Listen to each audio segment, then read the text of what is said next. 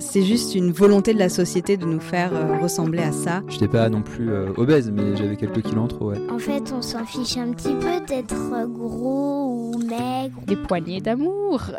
Mon plat préféré en Iran, c'est le jujja kebab. Quand j'ai commencé la course, je me sentais incapable de courir 10 km. C'est plutôt dans l'attitude qu'il faut être. Bienvenue dans Corps d'Artichaut. Je m'appelle Andrea, aussi connue en tant que Tape la Foot sur les réseaux. Moi, c'est Maude et nous sommes deux amis passionnés par les sujets de société. Notre quotidien est marqué par plusieurs dualités. On adore manger, mais on a peur de prendre du poids. On passe des heures sur les réseaux, mais on a tendance à se comparer. On fait du sport, mais on ne se sent pas toujours à la hauteur. Dans ce podcast, nous souhaitons comprendre l'impact de la société sur notre rapport au corps. Nous recevrons des personnes inspirantes qui nous parleront de leur rapport au corps, au sport, à l'alimentation et aux réseaux sociaux. Trigger warning, dans ce podcast, nous pouvons aborder des sujets liés aux troubles du comportement alimentaire. Ma puberté a eu lieu euh, assez jeune, j'avais 11 ans je crois quand j'ai eu mes règles, mais j'ai commencé à avoir des, des formes type euh, petite poitrine à 8 ans. Je me rappelle qu'on m'avait même emmené chez un médecin pour voir si c'était normal, parce qu'on pensait que c'était des kystes ou autre chose, mais tout le monde était surpris de se rendre compte que c'était juste la puberté à 8 ans. Euh, ce qui, je pense, m'a très rapidement mis dans un rapport au corps et à la féminité, Mm. euh, un peu trop jeune par rapport à l'âge dans lequel j'étais. Avoir ses règles à 11 ans, c'est quand même euh, toute une organisation, alors que euh, réellement, à 11 ans, t'es encore euh, une enfant. Et tu te poses très rapidement des questions d'adulte, parce que qui veut dire avoir ses règles veut dire être capable de d'enfanter, de donner la vie. À 11 Ouais. ans, on est très loin de ça. Donc, euh, ça, c'est quelque chose que j'avais pas aimé, voir mon corps changer, me sentir dans, un, dans une étape de ma vie où je sentais qu'avoir ses règles, c'était pas, c'était pas encore la norme.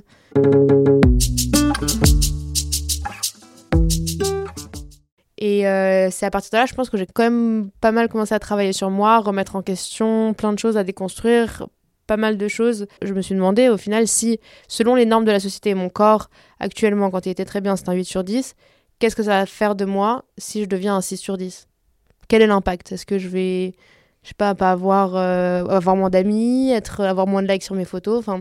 Et j'ai jugé que l'impact que ça pourrait avoir versus ce dont j'allais me priver, les restos, les verres avec des amis, euh, les moments où, euh, parce que quand tu es dans une addiction au sport, parce que pour moi le sport c'était vraiment un moyen de contrôler, tu, tu peux sacrifier beaucoup de choses et tu souvent t'oublies de te reposer. Donc euh, j'ai décidé de pas sacrifier ça. Donc j'ai fait pas mal un travail sur moi. Et la dernière partie qui a marqué mon, ma vie d'adulte par rapport à mon rapport au corps, c'était il y a un an, je me suis fait opérer du genou parce que j'avais une tumeur dans le genou et j'étais immobilisée pendant plusieurs mois, j'ai pas pu faire de sport. Et c'est, en fait, je m'en suis pas rendu compte, mais j'ai commencé à être très triste euh, pendant ma récupération, je savais pas pourquoi. Et en allant consulter, et je recommande à toutes les personnes qui ont un rapport compliqué au corps d'aller consulter, ça, ça peut vraiment aider. Je me suis rendu compte que c'était pas tant l'opération qui m'avait peiné, mais c'était le fait de ne pas faire du sport et du coup perdre le contrôle sur ce qui était mon outil pour contrôler mon apparence physique, qui était le sport. Ouais. Donc euh, voilà, ça c'est un peu la dernière étape marquante. Et bah, depuis, c'est des questions que je me pose au quotidien de quel rapport euh, je veux avoir à mon corps, au sport, et que Ouais. j'essaye de, de construire un rapport le plus simple possible. C'est un chemin que tu parcours encore aujourd'hui en tout cas. C'est ça. Ok, ça marche. Écoute Andrea, il y a plein de plein d'éléments intéressants dans ce que tu viens de nous dire. Je suis sûre qu'il y a plein de personnes euh, se reconnaissent euh, dans ce que tu dis là. C'est vrai que le rapport au sport, il peut être toujours un petit peu euh, sensible. On sait, enfin, où est vraiment la question que moi je me pose parfois euh, aussi, c'est où est la limite entre je fais du sport parce que j'aime bien ça et que ça me passionne et que ça me fait du bien et après je vais prendre un verre avec des amis et puis voilà.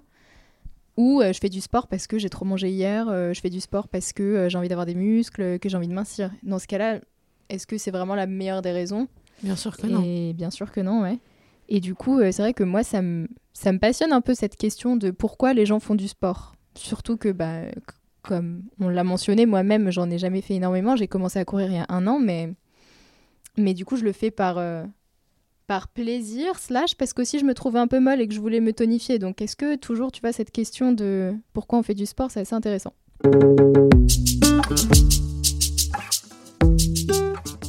Et encore, je trouve que j'ai vachement évolué. Il y, a, il y a une période de ma vie où, sous les conseils de certaines copines, euh, où on parlait de rapport au corps, on m'a conseillé Mm. de télécharger des applications pour compter les calories. Euh, c'est horrible comme, euh, comme processus. Il faut euh, rentrer tout ce qu'on mange exactement, euh, compter les calories, ne serait-ce que la moindre goutte d'huile d'olive qu'on a mis dans son plat. Enfin, c'est hyper compliqué. Et je trouve que ça, pour le coup, c'était un rapport vraiment euh, négatif à l'alimentation. Euh, J'en suis sortie. Aujourd'hui, ça va beaucoup mieux. Mais c'est vrai que parfois, je vais penser que si j'ai beaucoup mangé tel jour, ce serait bien de faire du sport. Après, je me l'oblige pas, mais j'ai quand même cette pensée-là. Et si tu le fais pas, tu te sens mal? Non, ça va. Ok. Ouais, ouais, ça va. En fait, j'arrive aujourd'hui à me dire que même avec 3 ou 4 kilos en plus, ça change pas l'essence de qui je suis. Mhm. Euh, et que je préfère travailler sur ma confiance en moi que sur mon apparence physique. Et à lâcher prise aussi. C'est hyper important quand je vais en vacances, euh, Ouais, c'est sûr. d'être moins dans le contrôle, quoi. Ouais. Écoute, euh, j'aime bien cette phrase-là. je préfère travailler sur ma confiance en moi que sur mon apparence physique. Punchline. Yes. Pour ne pas rater les prochains épisodes, n'oubliez pas de vous abonner et pour nous soutenir dans ce projet, vous pouvez nous laisser 5 étoiles sur Spotify et Apple Podcast. Merci